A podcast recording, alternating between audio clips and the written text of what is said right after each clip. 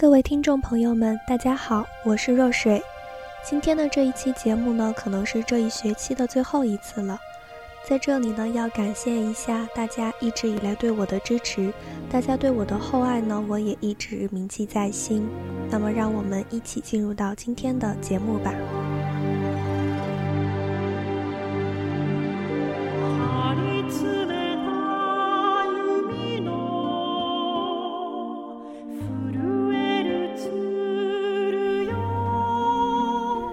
幽灵公主这个名字可能会让你想起一位神秘美丽的公主，而本片的故事却在另一个高度征服着每一个观众。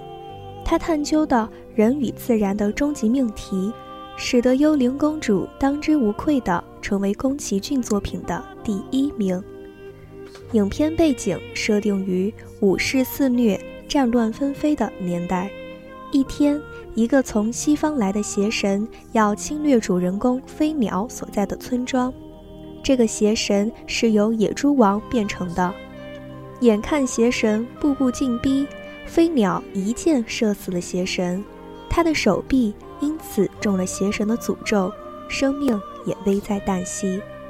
巫婆说，使野猪王骨碎肠断的是一颗铅石，猪王一定承受了剧烈的痛苦，才对人类有如此大的怨恨。为了拯救自己和探究邪神之谜，飞鸟听从巫婆的指示，骑着菱角马一路奔去了西方。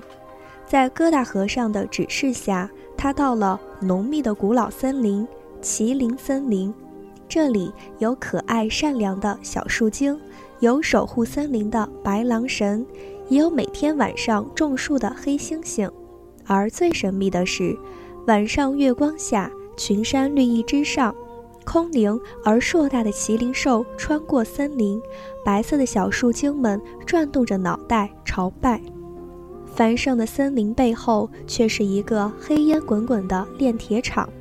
炼铁厂破坏了大片的森林，飞鸟因为救了两个工人，得以在炼铁厂留了下来。就在这里，谜底被一步步地揭开。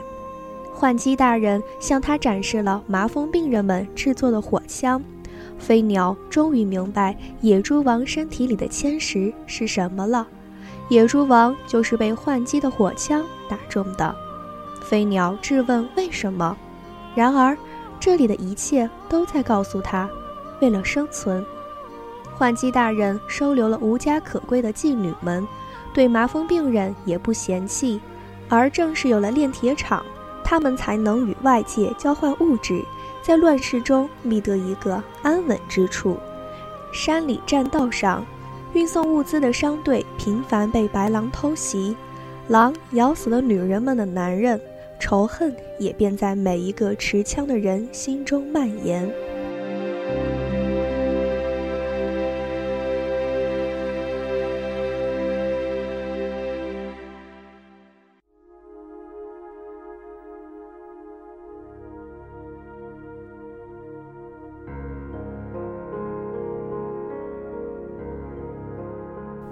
晚上，珊珊独自前来找幻姬报仇，可是不敌众人的火枪。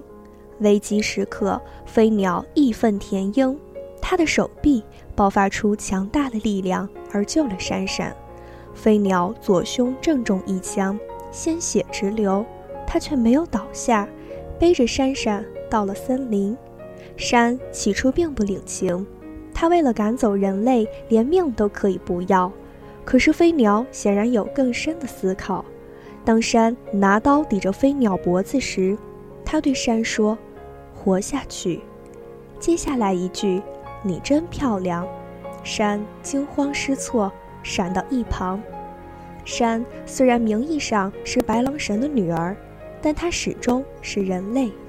她在婴儿时被人类遗弃，白狼神把她抚养长大，所以他对人类有着天生的仇恨。然而山在这里对一句情话的反应，不仅仅是少女情怀的表现，更是压抑已久的人性的爆发。山不准白狼吃掉飞鸟，而是带着他去麒麟兽的池塘，让麒麟兽救活他。麒麟兽到底代表了什么？它就是博爱众生又讲究万物轮回、生态平衡的大自然本身。它每一个脚印踩下的都是花草，从容到枯。它来到飞鸟前面时，优雅端庄的神态，像一个圣人的面容。飞鸟被救活了，伤口恢复如初。麒麟兽不仅是这座森林的守护神，它对人类的博爱也是毫无例外。然而，穿着熊皮的疙瘩和尚就在远处看着麒麟兽，一场巨大阴谋下的危险就要来临。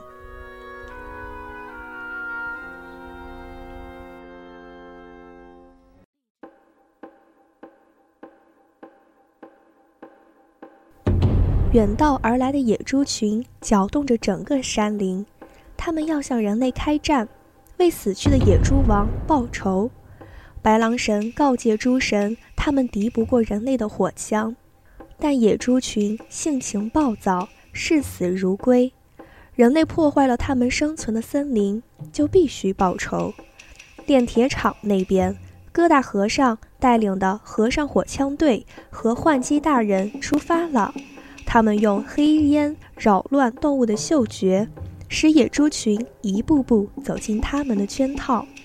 以森林为家的山果断要去充当野猪们的眼睛，而与它分道扬镳的飞鸟在途中发现炼铁厂正在遭受袭击，它要尽快通知幻鸡。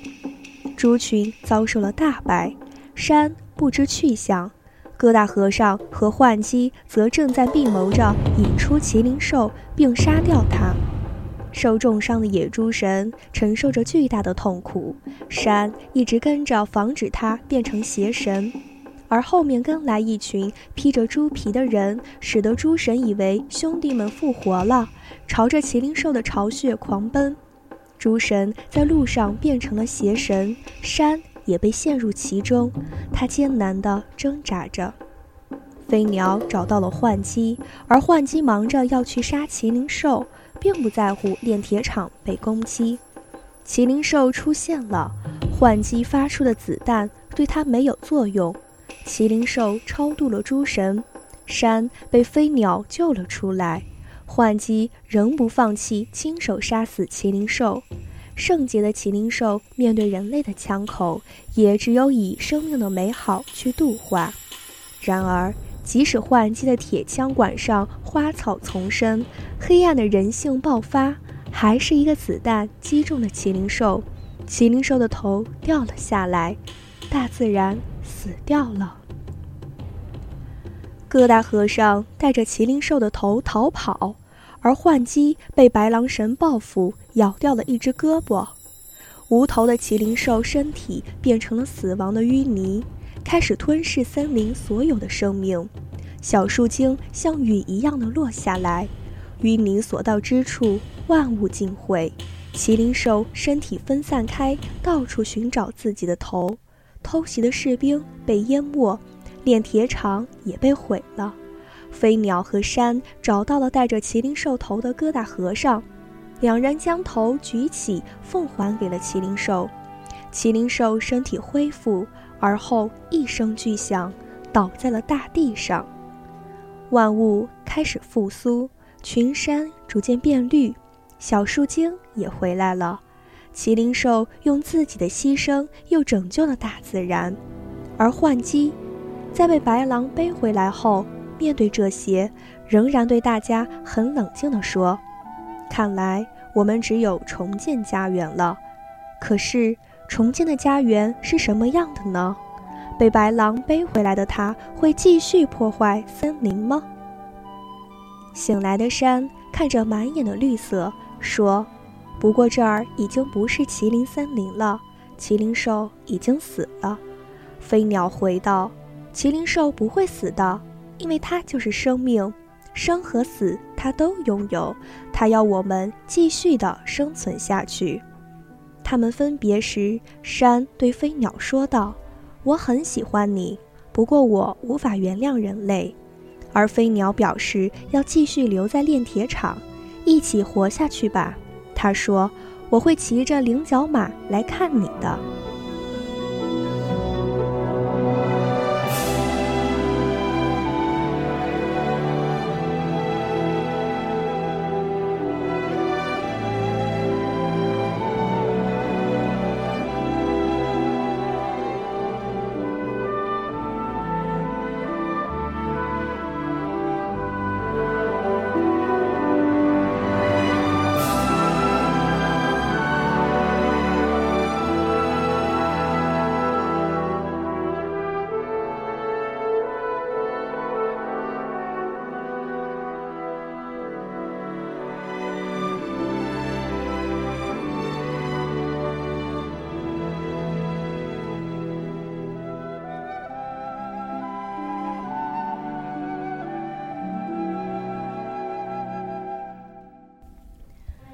人与自然能和谐相处吗？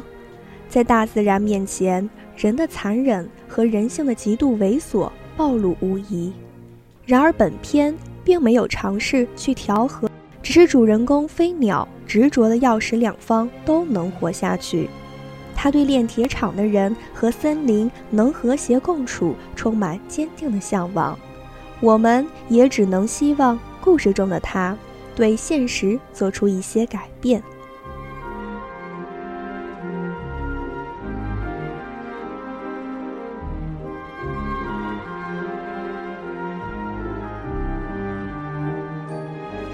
宫崎骏的作品向来善于挖掘人性的多面性，本片也不例外。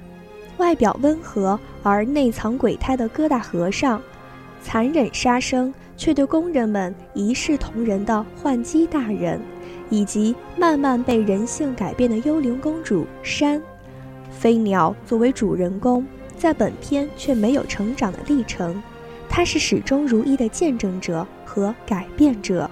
或许飞鸟存在的意义就在于探究如何化解人与自然的矛盾吧。愿我们能善待自然，愿人与自然终能和谐共处。